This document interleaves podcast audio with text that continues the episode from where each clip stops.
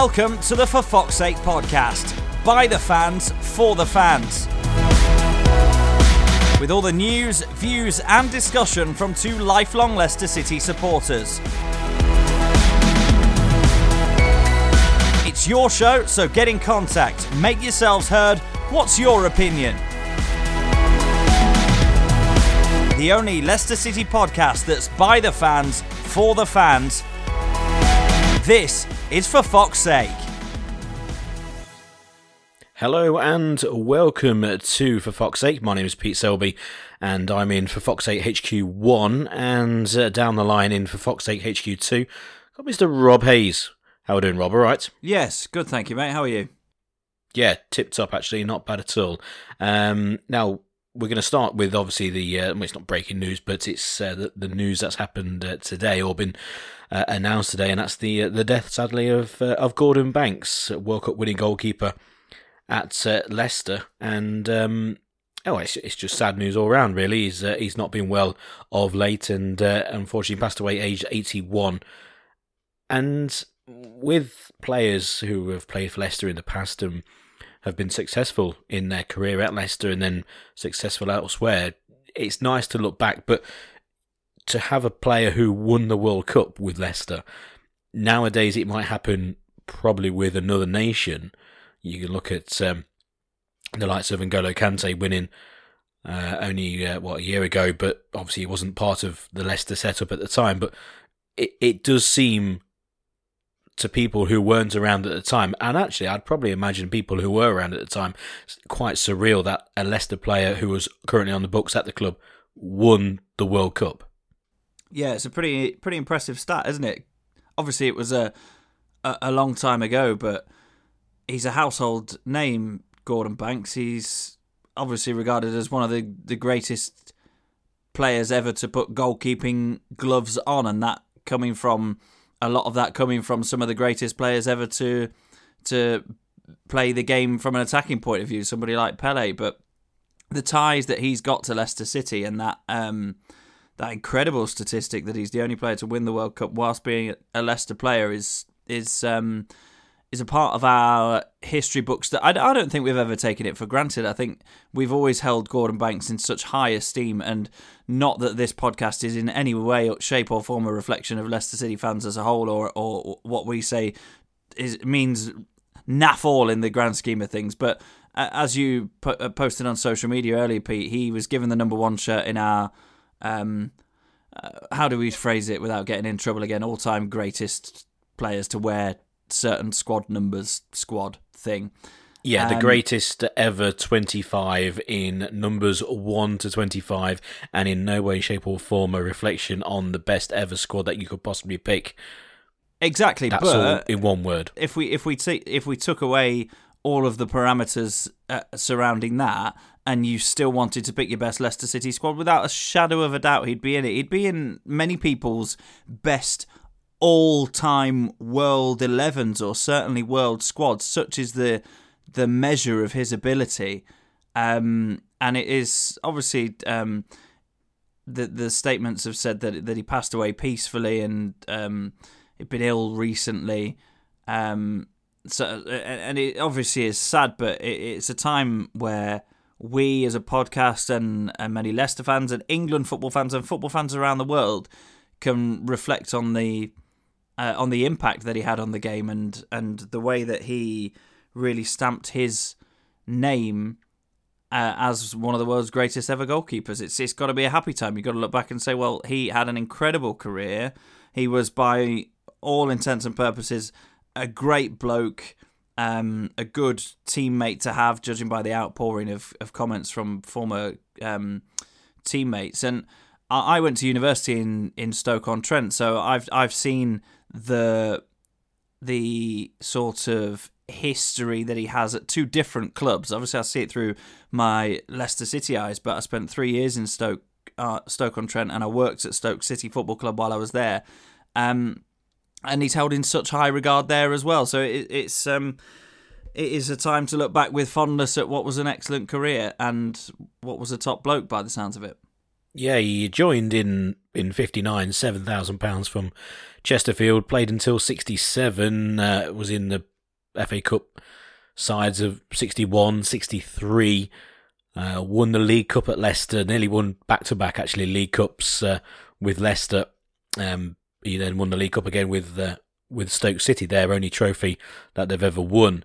Uh, but of course, he, he left in '67, and uh, it's very famous. But players, uh, players, people listening to the podcast, if there are any players, fantastic. But uh, I very much doubt it. But any people listening to this podcast who have never really looked back at the career of of, of Gordon Banks at Leicester, um, at the time of when he moved to Stoke, such an interesting transfer, mainly because of the standard that he'd reached at Leicester. There was no way that Leicester would ever sell a goalkeeper like Gordon Banks. He's just won the World Cup. He's he's the best goalkeeper in the world.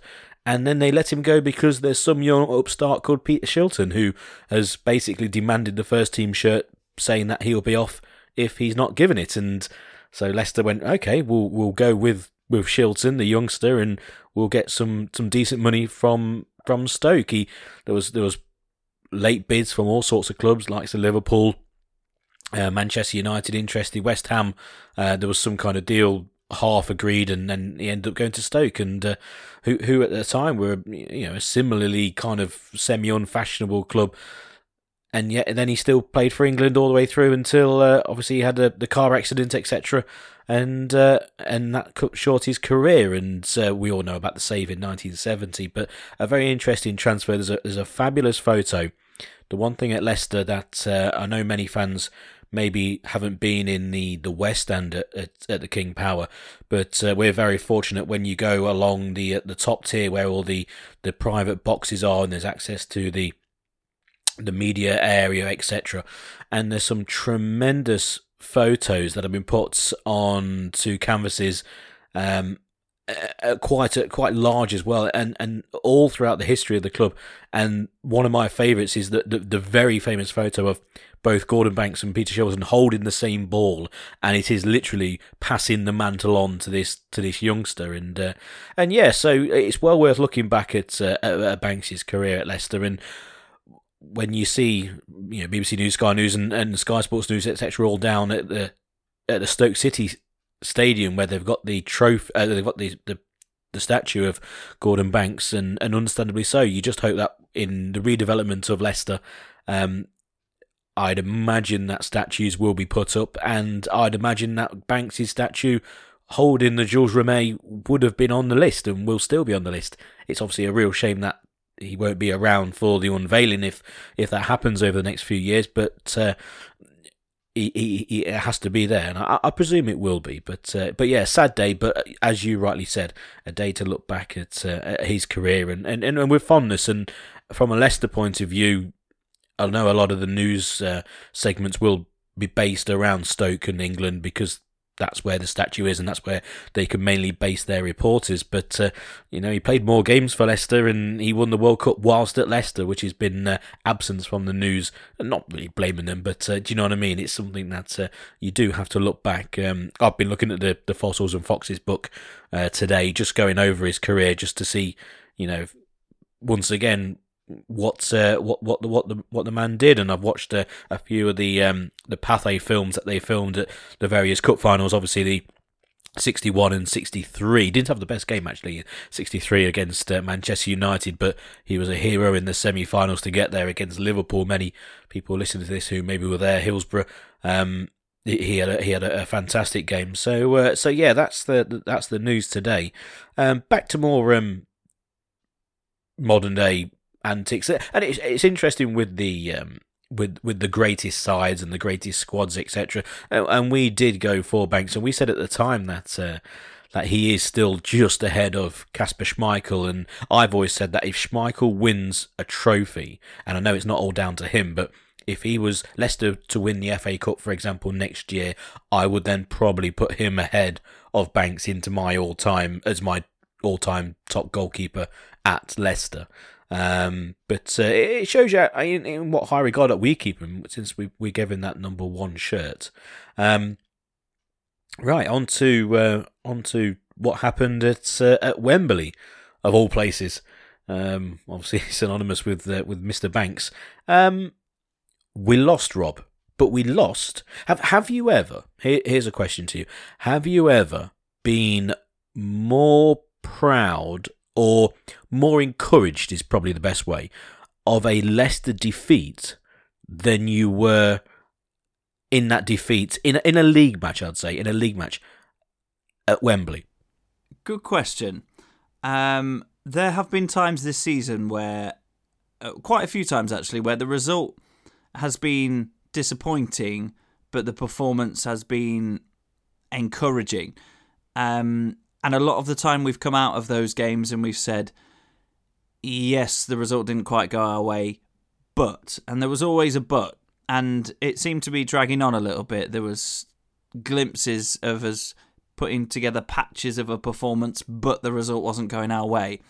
Um, I think the game against Spurs at the weekend was the biggest but of the lot so far this season in terms of the fact that we bossed that game for pretty much its entirety.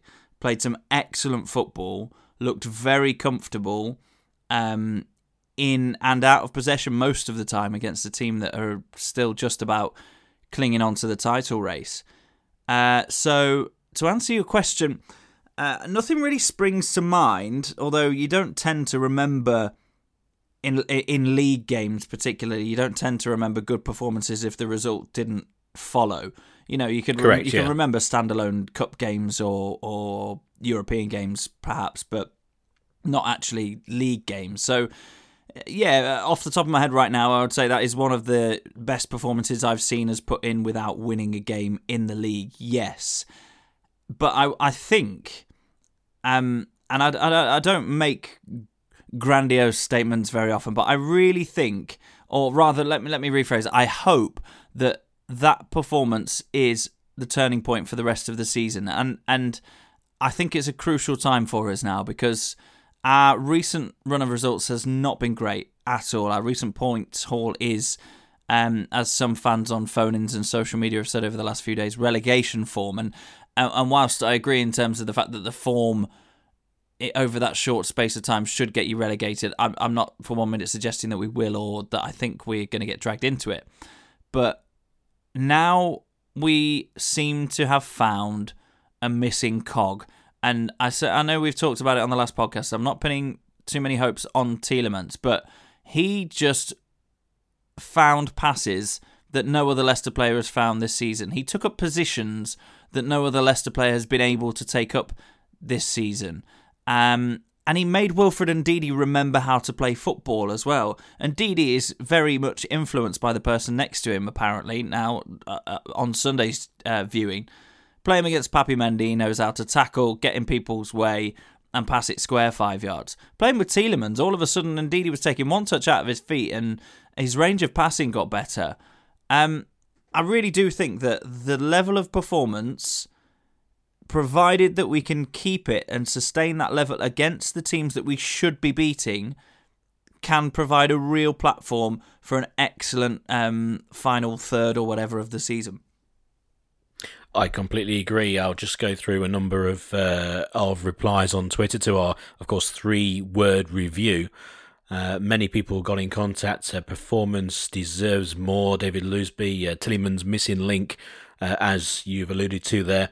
Um, we've had a, a, in fact, a number of uh, Spurs fans actually picked up on the thread and uh, got a few uh, nice replies from uh, from people on Twitter who who follow our Twitter handle.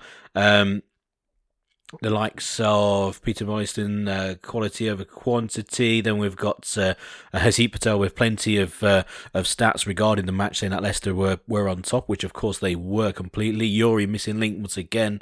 Uh, Oliver once again predictable. Uh, gotta buy Tielemans, Packer Ken. Uh, he's still puling, uh, and and many many more. It was uh, a, a very encouraging display by Tielemans, but again, it's the sort of player that we were kind of promised, and and and and that his previous career at Monaco and before that Anderlecht said that he was, and I completely, absolutely, one hundred percent, completely agree with you on um, on Wilfred Ndidi, and, and and we are miles and miles apart. We haven't seen each other or spoke since the last podcast. And I've got down in my little notebook uh, that I try and just jot a few immediate thoughts after a game, especially one uh, that say on TV, because it's very easy to think about these things during the game and then they, you know, pop out of your head. And I've got Wilfred Ndidi underlined with passing. The fact that Ndidi he learned how to pass the ball, spreading the ball from left to right, which we know is very easy to do, and what him and Mendy got kind of stuck in a rut doing, and it was left for the centre halves, especially Maguire, to make a forward pass. But he was exploring his passing range more than he's done probably for the last 18 months in one game. Um, the, the, the goal we scored, it that was a tremendous move of patience, just like Puel's been trying to implement, and that Leicester fans, the majority of them at least, will understand the way of passing the ball around and keeping possession and waiting for an opportunity or a run from a player or maybe just a 1-2 on the edge of the area which led to the goal. But the, the frustration was just the constant sideways passing. But uh, Ndidi, he once or twice in that move made more of a forward pass or more of an outrageous uh, crossfield pass to the wing than he has done for, for a long time. And that goal was simply sensational in itself, in a nutshell. And there you have Jamie Vardy at the, at the at the forefront of things, putting the ball in the back of the net. I think it's possibly the most encouraging display that we've seen from Leicester for a long time, probably since Puel's been in charge. And I don't say that lightly at all. He's had some very, very good performances. He's had some very good performances in probably half an hour, maybe even 45 minute spells. He's had some fantastic. Uh, he, he he's progressed some young players into the first team. The age of the first team is unbelievably young. He's um, started to quality over quantity is a, is one of the three word reviews, which is exactly right. All the good things that Puel has done um, really was summed up by this performance. It really was a performance of Puel. And also, you could say it was a performance because we didn't get anything from the game as well, which obviously against Spurs is going to be difficult. But we'll go into more details of the uh, things that happened. But it just shows you what Puel has been trying to do for a long time. He hasn't had the players, and there's. Uh, don't get me wrong, I'm not blowing smoke um, up Club Puel at the moment. Uh, if you listen to previous episodes, we we've been in, we've been out, we've been you know 50-50 with the guy, but uh, he he's finally got that missing link, which is a very easy term to give to Tielemans, but he is. He looked the business, and again, we've not got any deals set in place for Tielemans. He's on loan at Leicester, and I presume just from this one performance, there's going to be a lot of scouts from Premier League clubs looking at him, going, we, you know, we can get in. We like the look of this guy. You know, 22 years old, Sharky O'Reilly. We'll, we'll have some of that. Um, into more details. I mean, the whole penalty situation was just a bit of a mess, really, wasn't it? it so unfortunate the fact that Vardy was coming onto the field. If it was only a minute or two earlier, then maybe he wouldn't have you know, he would have been warmed up. He would have kicked the ball. He would have. Um, it could have been different. Maybe if he was going to be brought on five minutes later, then someone else onto the field must have been able to take. You know, would have taken it. Um, the one thing I'd say, I don't know whether you agree, Rob, is that it probably shows you the level of confidence that Maddison has at the moment. He's not been in the greatest form. Um, I thought he played quite well actually in the game itself, or better than he has done recently. But if he was in any way, shape, or form confident, I think he would have kept hold of the ball and said, "Look, I'll take the penalty. You, you've just, you've just come on. Um, I've been on the field. I'll take it. I, I won it. We know he's missed one before for Leicester, but uh, what do you think? Yeah, surely it was a conversation that was had with the bench, though. Um, Maddison had the ball in his hand, and quite rightly so, would have been preparing to take it had Vardy not been ready to come on. But if Vardy stood by the touchline and then he's come on and then he's taken the ball off of Maddison, I don't think Maddison's in a position to to say or do anything because he's either going to assume that Vardy's received instruction from the bench or Maddison's heard instruction from the bench anyway, or even worst case scenario, Vardy's come on and gone, I'm the senior pro here, I'm the chief penalty taker, give me the ball. Um, I don't necessarily think it it shows a lack of confidence from from Maddison. I don't think for one second that Maddison ever lacks confidence in himself. I know a lot of our listeners watch the um, the interview with him on Football Focus at, on Saturday lunchtime, and he is just a man of extreme self confidence. Uh, borderline arrogance. I mean, I personally don't think I would like James Maddison as a person, but that's just me. But in terms of letting his football do the talking, he has done so from performance wise and stats wise this season. So I don't think confidence is a thing for him. It must have come from the bench, or even if it just came from Vardy himself. I don't think Maddison's in a position to turn it down. Should Vardy have come on and taken it with his first kick? Absolutely not. From for for me, I was watching the game on the telly, uh, and as soon as he came on, I thought, "Oh no, he's gonna pick, he's gonna take the ball now." He's not kicked a ball since at least half time. Um, whereas other players are out there, they're in the moment of the game. They are, and regardless of what you say, football is a muscle memory. And yes, these footballers kick a ball pretty much all day, every day. But if a player's literally just had a shot or just played a ball, um, as opposed to a player that's coming on, what I mean, what time did he come on? Late 50, 50, 50 odd minutes. So it's at least 10, 15 minutes since he's kicked a ball.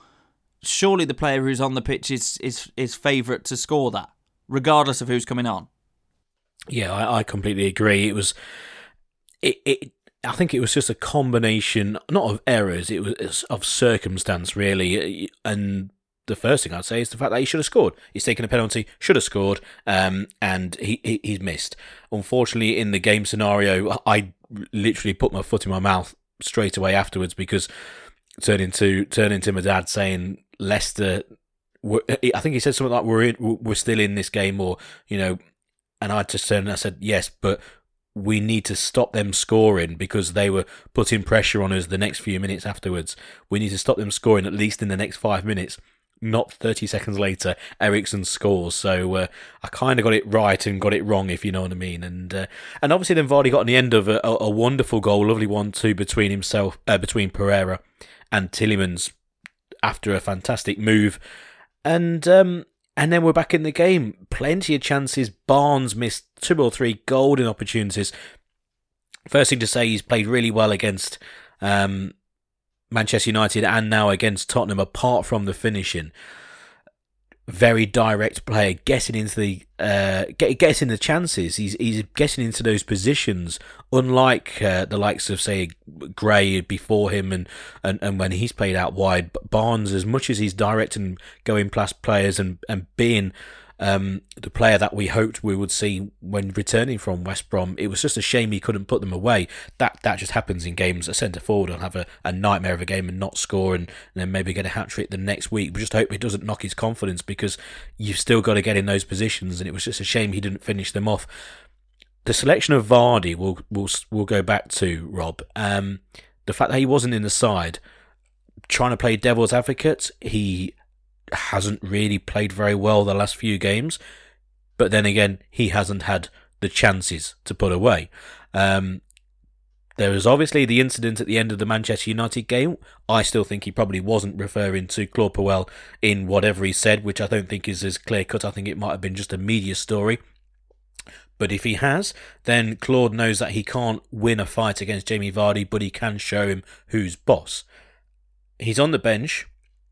That's fine for me, if the manager who's being paid to pick the players decides that he's not going to play Jamie Vardy, okay.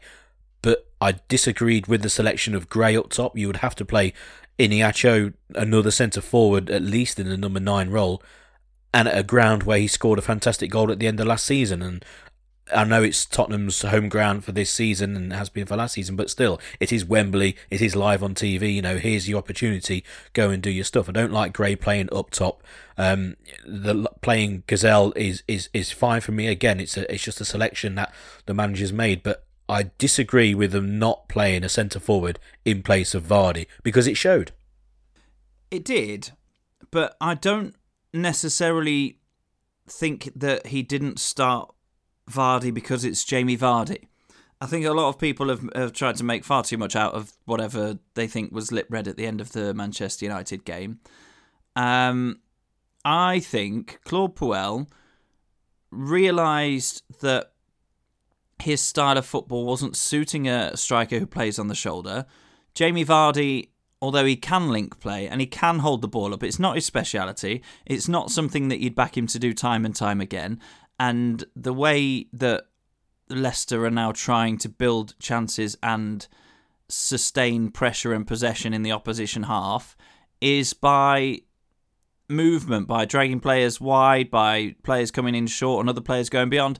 And I would, I was, I was looking at it from that perspective. I, I, I took, I took the the selection for what it was at the start of the game, and I thought, right, why has he selected Gray up front over anybody else? Um, and Gray was constantly dropping in short to try and link up or drifting out wide. And the the midfield for me was was the interesting one because rather than the 4-2-3-1 that we've seen recently it was apparent that Tielemans and Maddison were both playing higher up the field together alongside each other just off of Gray. So the from my perspective, looking at it tactically, and obviously I've not had a conversation with Claude Puel or his coaching staff. I've got no idea whether this is right or not, but this is what I saw. I saw Gray coming off, making space through the middle where Tielemans and Maddison could go beyond. Now, Leicester previously have been a stick it over the top of the defence whereas Gray was drawing at least one defender with him to try and create a little bit more space where Tielemans and Maddison could operate in areas further up the field. So uh, although it needs it would need some refining and some practice because it's not only a different shape in the centre of midfield but it's also a different tact in terms of the striker uh, or the false nine, if you want to put it in inverted commas. I don't. I, I mean, false nine. What does that even mean? Uh, only teams like Barcelona can really play it to, to the highest level. But I think that's what that, that there's an element of that of what Leicester were trying to achieve. Uh, um, and people will say, well, yeah, we didn't finish the chances because Vardy wasn't on the pitch, but not many of those chances, if if any of the clear cut ones, actually fell to Demarai Gray. So is that that that like for like comparison isn't isn't possible. And would those chances have been created if Vardy was on the pitch, or was it the good work that Gray was doing that isn't perhaps as as noticeable because he's not making direct runs for the ball? He's making movements and movement, eh, almost like a little bit of a chess game to try and draw things out of position to allow a greater space to operate within the opposition's final third. So, Gray for Vardy being the only reason why we didn't score goals, absolutely not. Harvey Barnes. Um, had a nightmare in front of goal, but did everything else right for me on the day. He was beating players left, right, and centre. He was always an option out wide on the left. Some of his passing's a little bit loose. Chilwell got a bit frustrated with him. His finishing's obviously not quite there. Did we expect the finished product to come back and be an outstanding Premier League player straight away when we wanted to recall him from West Bromwich Albion? No. Did we spot a homegrown talent who was playing very, very well in the Championship, was clearly full of confidence, and could add some extra impetus to our attacking midfield? Yes. Did he do that? Yes. Will he score a few more goals this season? I really, really hope so. And I hope he keeps his confidence levels up because he can take a lot from the quality of his performance against Spurs. But look, he dropped Vardy for a reason. It was to do with the change in tactic, in my opinion, not to do with the personnel. And if he'd started Iheanacho instead of Vardy, he's got exactly the same problem, uh, and it doesn't solve anything. If you're gonna, if you, if Puel wants to start with a striker, it has to be Vardy for me. If you wanted to start with somebody like Gray for those reasons that I've just suggested, then it was absolutely vindicated in in the style of play and the the chances that we put together. Yeah, I, I I know what you're saying. Yeah, I mean, I'll I'll, I'll still always want a uh, a centre forward on the field. I'd I, I'd want personally Iheanacho over someone like Gray. But, uh, but but but there we go. That's that's the problem that they have in the in the in the squad that they that they have on the field. I, I think I think Vardy just all round. I think just uh, his all round game is better in in every way, shape, or form than than anyone else who could play as a number nine or as that as that link player up top if you're going to play that way. But as as a centre forward, I still think Vardy, when it comes to even the the points that you would say are the, the lesser points of Vardy's game, I still think it's better than anything else that we have. And obviously, he came on, he looked alive. Wise scored the goal eventually, a lovely goal it was, and, and it was just unfortunate that uh, we we pushed and we pushed and we nearly got the equaliser, many many chances, and then they get the breakaway goal and one of those games. But mightily encouraging in terms of the overall performance by the the team and of course Tielemans. And what they have to do now is back it up with beating teams that uh, I wouldn't always say you should beat, but because you know you, you don't. You, you're not got any given right to beat any club in the Premier League at all. But when you're looking at the games coming up against the likes of Palace, then you've got Brighton, well, people like Brighton, etc. Um, you should be picking up points, and it's a very, very close division. We are now what six points off, um, or, eight points away from the relegation zone. But then again, we're only eight points away from seventh, or something very, very similar. So there's an awful lot of teams between us and those places, both ends of the league, but we do need to pick up points. And what we need to do is cement this newfound performance level, which you can go back to uh, off the top of my head, especially the game against Liverpool in terms of defensive and being solid and looking threatening on the break. Manchester United are creating plenty of chances at home and keeping a probably one of the most informed teams in the league um, at bay, apart from the, the sloppy goal which we gave away from a mistake uh, and looking the best side really uh, to after that goal went in, and then the, the, the performance against Spurs. We need to back that up with performances at home against lesser opposition. And I think that Tielemans could it could be that link that really does spark the rest of the team into performing like not like they can, but in, improving their performances and giving them the chance to to grow as players because they are so young we went through in great detail last week of how certain players, especially out wide in the forward three behind Vardy, haven't really kicked on in, in, in some ways uh, compared to other players in the team, like say Chilwell. And we listed a number of reasons why having a person in the midfield who can actually pass the ball um, gives them the opportunity to, to then run at the defence and, and to start a movement quickly forwards rather than just side to side, and and that's what we had through Tielemans. So hopefully we can spring into life and. And, and really start to put some teams to the sword at home in those performances, and you know get get some goals on under under a belts as well. It's been a while since we've actually scored a number of goals in one game. It would be nice to see us bag a few, uh, and and hopefully that happens. And and looking towards the next game, it's um it, it's encouraging because um, Crystal Palace shouldn't hold any threats really, apart from obviously Zaha up top. They don't really have anything else. They're a very solid team. It was a disappointing display away at Crystal Palace, but they're a team that you can look to really get at at home and look to get three points. Yeah, I really do fear for the team that is on the receiving end of our full 90 minute 100% performance this season because it's going to come. All right, we're in February. We've been building for this moment, and it is going to come. And if, as we've alluded to, uh, if the weekend is the the tipping point now, uh, the the the run that we're going into is is important for a, a number of reasons. We're obviously we're eight points clear of the relegation zone at the moment. We're seven points away from seventh. Uh, I'm just looking at the last five games form table on the on the Premier League league table, and it's there's no green on there for, for with a W in it. It's lost, lost, drew, lost, lost. So, look, we got Palace on Saturday, followed by Brighton on Tuesday. Two home games. Our home form hasn't been great this season, which is a surprise for us because our home form is normally something that we can rely on, right? These are both teams that we can absolutely play off the park. And you're you're looking for us to do that. The, the players should take great confidence. I'm, I'm almost a little bit disappointed that we've got a bit of a break now in football until a week on Saturday because I think Leicester, the Leicester players would have been sat in that dressing room at the end of the Spurs game thinking I could go out again and play another 90 minutes right now against another team because I'm so full of confidence yet wanting to put right the result that didn't necessarily that that that didn't manifest itself throughout the game but look We've got Palace at home. We've got Brighton at home. We've got Watford away. We've got Fulham, Burnley, Bournemouth. We don't actually have a game against anybody half decent until we play Arsenal at the end of April, right? We're in the middle of February. We've got a player. Tielemans nearly scored from the corner flag for crying out loud. He's that good. All right, he's trying to whip in a cross, but come on, the guy's got something special about him. His his passing was incredible. Um, just we could we could genuinely genuinely go on a run of four, six, seven, eight. We could go on a nine game unbeaten run and win seven of them. Very, very, very genuinely, that is a possibility. Yep. Um, and that would allow us to to go towards the end of the season on a real high. We'd absolutely climb the table. First and foremost, we beat Palace and Brighton. We we open up that large gap again between what you'd say is the top twelve and and the rest.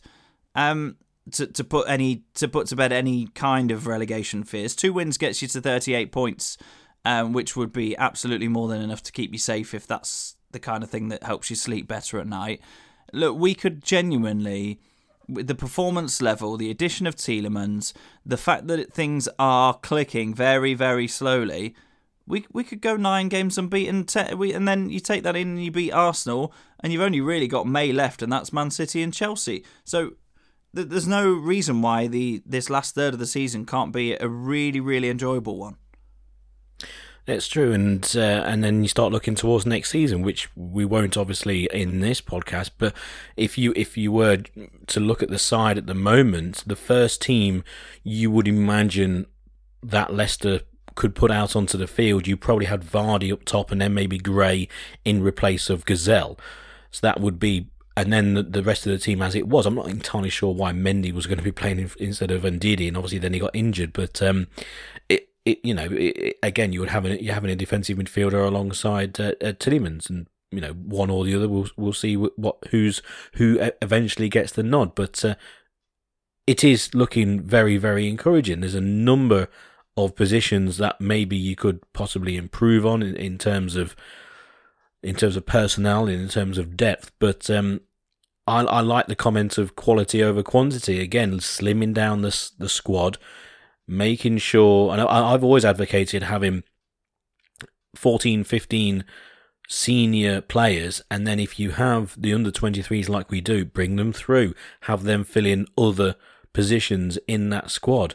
There's players now who are playing for the under 23s who are now going out on loan the likes of, they're not going to um, division, well, League Two clubs or, or, or, or further down or whatever. They're going to clubs like Hibernian, who are a decent side in the Scottish Premier League, Darnell Johnson. They, they're going to uh, clubs we've seen with Harvey Barnes in the Championship, and and these are the players that we need to be filling our Premier League first team squad up with next season, alongside our first team and alongside new signings in certain positions that are first team regulars. Um, that's what we need. Just notice actually Islam Slimani has scored for Fenerbahce in the uh, in the Europa League, so uh, there's a bit of a blast. You never you never know. These players can come back, and one player. I'm not saying one player makes a team, but it can certainly help, and it can certainly bring out improvement in a lot of people. And we've mentioned already, Ndidi next to Tielemans, and this guy might be a link. He might be that missing link that really does get Puel ball rolling, and and and and and that's what I think we should really kind of f- finish on. We're not going to kind of say whether he's going to stay or go, but the more Leicester progress towards the end of the season, playing this style of football, playing with the forward intent and the the, the quick passing, going more forward than than than 99.9% of the Leicester crowd want. That's all they want. They want it to happen. And now we have the player who can possibly make this happen. And if that happens, then Puel's position at the club is going to become fairly safe. And the interesting thing with Jamie Vardy being let's well, he was dropped. He was he was dropped to the bench a lot of the media, it's and it's a very easy thing to put down, is that obviously Vardy and Puel have had a bit of an argument, and has Puel lost the dressing room? And I've I've got down, and the final thing I've got down is that because we have such a young squad, um, there's obviously no doubts that Puel still has the support of the vast majority, if not all, the players at the club. But because they're such a young squad, does that give Puel more of more security because these players aren't really going to turn against him. Because you look at Chilwell, is Chilwell going to turn against Puel? Well, no, because he's given him the number three shirt. He's given him the left back position, and he's really progressed with that. Is um, Harvey Barnes going to turn against Puel? Well, he's given him a first team place now, called him back from a loan. Is Gray? Well, he's playing him regularly. Um, is Maddison? Well, he signed him and he's playing him. All, all these youngsters going to turn against Puel? I, I just don't think they will because he's the guy who's trusted them and he's the guy who's gave them that opportunity. So I think Jamie Vardy, even if Jamie Vardy has a problem with Puel, which for my personal opinion, I think he obviously probably does. I don't think he doesn't like him. I just think there's obviously he he wants to play football in a certain way. It's not quite uh, it's not quite the person he, he he would like to be in charge. But on the same, I don't think he's really fell out with him. I think there's just a bit of a disagreement. But I don't think it's going to be a problem in both camps.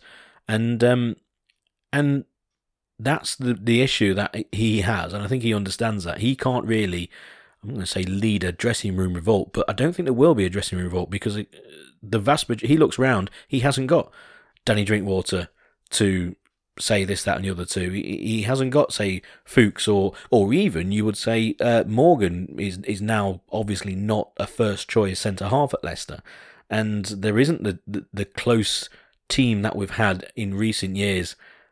And with all the success we've had, there isn't that kind of dressing room click that maybe ousted Ranieri that didn't quite work with Shakespeare and and to a certain extent didn't play for Puel at the end of last season, especially. Um, I don't know what you th- think on that subject, but uh, it, it really does point towards Claude Puel having a, a strong hold over this first team and the club, which is not necessarily a bad thing, and especially if all that is backed up by a very successful end of season in terms of points yeah, it's not a case of well putting his arm around some young players and saying, "Oh yeah, you're good enough. Oh yeah, I'll give you the chance." Um, and and then them getting 15 minutes here, 20 minutes there, the occasional start.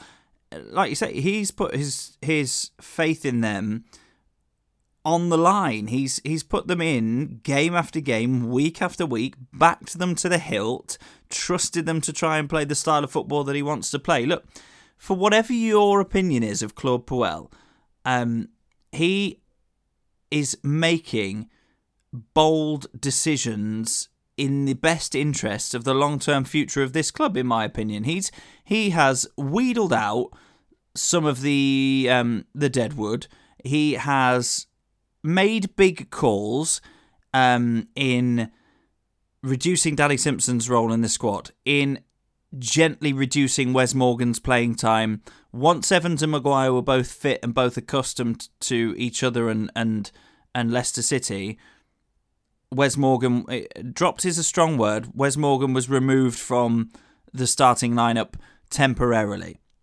Right, and whatever the reason for dropping Vardy on Sunday, whether it was a tactical one, whether it was to prove a point that I'm the gaffer here, whatever the point was, it's a big decision to make because he knew people would be, uh, would be talking about it, and he said that he doesn't really that that that media and fan opinions aren't really his concern. His concern is what's going on on the pitch. And look, we we're very much on the fence on this podcast about Puel in, Puel out, and we don't we don't even have the debate most of the time because it, it's pointless and it's a waste of breath because it seems to have been happening ever since he first came to the club. But everything that you've said and that I'm backing you up about now would suggest that leaving Claude Puel in charge for a longer term contract would be a very beneficial thing to this football club. He's proving that he can change the style of play. He's proving that he has got absolutely no time whatsoever for the Billy Big Boys trying to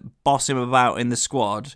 And and again, whatever you make of the stories of previous managers that were booted out through player power is is you're entitled to your own opinion. Nobody will ever know the facts. But Claude Puel has guarded himself against that by managing the senior players well, by showing them that he's the boss, by not making, not ensuring that they start every single week. Nobody's guaranteed to start in this Leicester team. Let's get, let's face it, and he even said himself we need to find different options and finding a different way to play without Jamie Vardy is something that Leicester fans have been genuinely worried about. He's he's aging, He's had a couple of niggles this season, and we've said, well, right, how do we play without him? The game against Spurs on Sunday is how.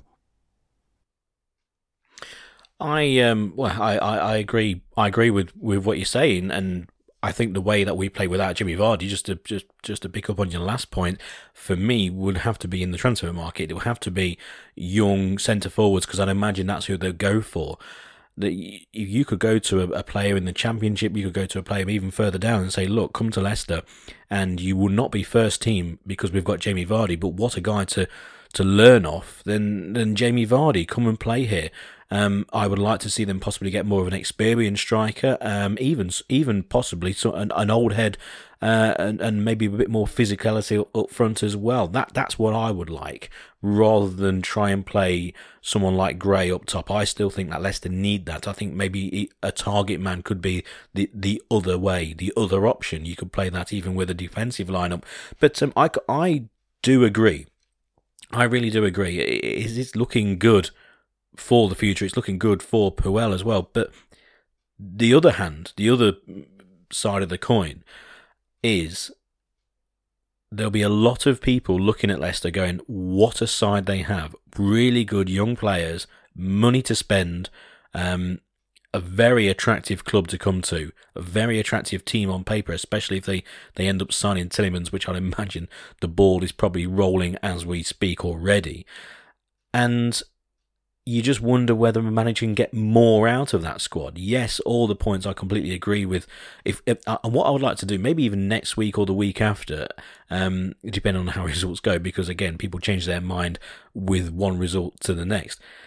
Is, is, is you could draw up some kind of like plus and minus points on Claude Puel and just to weigh the argument up because we are so 50-50 on this guy and it would be very interesting to look at those plus and minus points, which every manager have, but I think with Claude, it is so extreme with those. We can see what he's doing with the squad and the club and the team and the way they play, but we, we know what um what why the fans don't like him, and we know his minus points, and some of them are, are very severe in my in my opinion as well. But I just think on the other side of the coin is will a manager, another manager, be able to get more out of the team? Maybe look at it and go, we need to be playing this certain way, or maybe just changing things, and and and maybe they'll respond to that. Um, so there is that option as well. As much as if Claude's doing really well uh, towards the end of the season, you might look back on, at a hole and say, if this guy all of a sudden wants to come to the club, whoever it is, can shall we you know do we twist and and and, and get rid of Puel and, and get someone bigger and better who can attract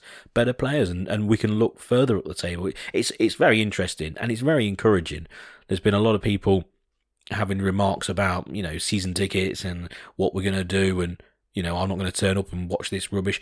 And don't get me wrong there's been some dross. There's been some very poor performances. And these next games are very important. We know Puel can set the team up and the team can play against the big sides. We've beaten Chelsea. We've beaten Manchester City. We've performed very well against some big clubs it's those home matches especially against teams that we need to be on the front foot against and at least getting some shots on target in at least the first half for a start. That's that's the that's the problem. That's his main problem. And I think if he sorts that out, then I think the fans will be fine. We we we're not demanding any position in the league or demanding victories all the time. Look at the response to this game against Spurs. It's been one of the most encouraging defeats that I've ever seen a Leicester side have. You can just you know, the possibilities were just pouring out of every position on that field, especially when Vardy came on. It, it, it was really, really exciting. Unfortunately, they got done in the end, but I don't think that will be the case for much longer. This team will grow, and I think um, to to round off, you mentioned one player in particular to round off, um, and it is Wes Morgan. We know that the best defence is Pereira one side, um, Chilwell the other side, and Jonny Evans alongside Harry Maguire. I think the encouraging aspect of that is Jonny Evans. The the way that he makes whoever he plays alongside very, very comfortably indeed. If and if we were going to lose, and this is this is my second question, if we were going to lose one player um, this summer, the one player, in my opinion, that not that we can afford to lose, but that we have enough cover in behind that it maybe wouldn't make uh, the biggest dent is probably Harry Maguire. Now, I'm not saying we've got to get rid of him or sell him because you do not want to sell him at all.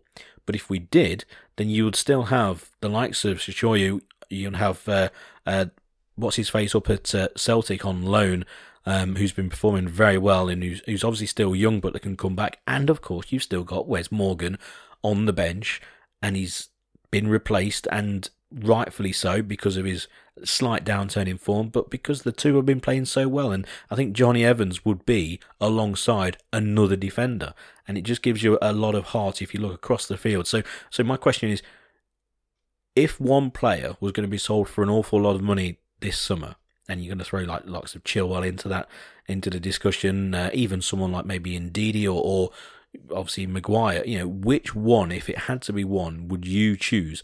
And also, would you give Wes Morgan another year? I would, at a drop of a hat. Another year, club captain still, not a problem.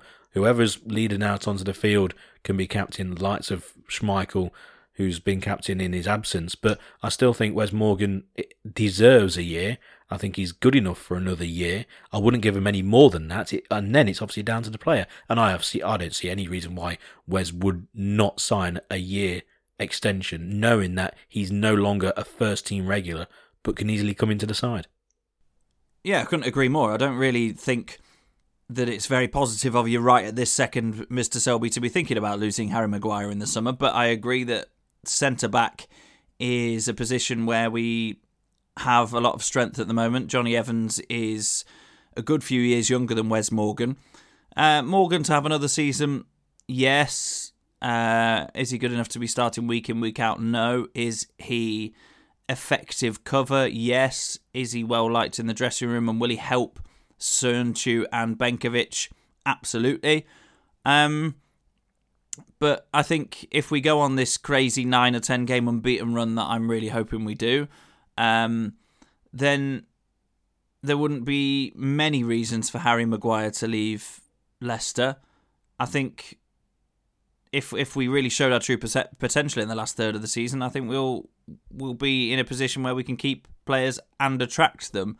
Um, certainly, if Tielemans continues in the same vein, then we want to keep hold of him on a more permanent deal if that was an option. But yeah, Benkovic and Söyüncü to come back in uh, obviously, we've seen Söyüncü in flashes. He likes to play football, which is what Harry Maguire likes to do. Um, Jonny Evans can play football in the right areas, but also is a very, very calming head at centre back. I think he's been an absolutely brilliant bargain signing for Leicester City. He's done so much to calm the defensive situation down, to improve distribution from the back even more so th- than than people have given him credit for. So yeah, centre back I think is a good one. I, I agree with all your points. I think we've got good players to come back in. Um, I think we'd be fine if Maguire left. I'd rather him stay. And I can't see any real negatives to Wes Morgan having a, a year contract extension, other than the fact that it was a bit dodgy that Puel said, "Oh no, we're not talking about contracts right now." When other players such as uh, Marc Albrighton, let's say, um, and Hamza Choudhury, I, th- I, think, recently signed contract extensions. So it's a little bit hypocritical there. So I hope it doesn't rumble on. I don't think anything uh, need, big needs to be made out of it. Get just get it done behind closed doors. Say Wes is staying for another year, and, and wrap it up there. Yeah, I, I, completely agree. It's a shame about Albrighton getting injured. Looks a, a really nasty uh, hamstring. He's obviously out for the season, and uh, hopefully, he can come back and start preseason. You know, in, in tip top shape, and it has no lasting effect on his game, especially after signing that contract, just from a, a football club point of view. But um, I agree on Morgan. I, I don't see any down points in him having another year, and, uh, and, and we'll see how it goes. So fingers crossed regarding the game against Crystal Palace. Final thing is um, predictions. Uh, well, Palace and Brighton, because we won't do another podcast before the end of those two games. So I'm gonna, I'm just going to go for back-to-back victories. Why not? I think it might be quite tight, uh, especially maybe the game against Brighton. They're quite a solid side. Um, I'm going to go for I'm going to go for two wins. I'm going to go for, you know a, a, a nice two 0 on Saturday, and and then maybe maybe a one 0 or two one against Brighton.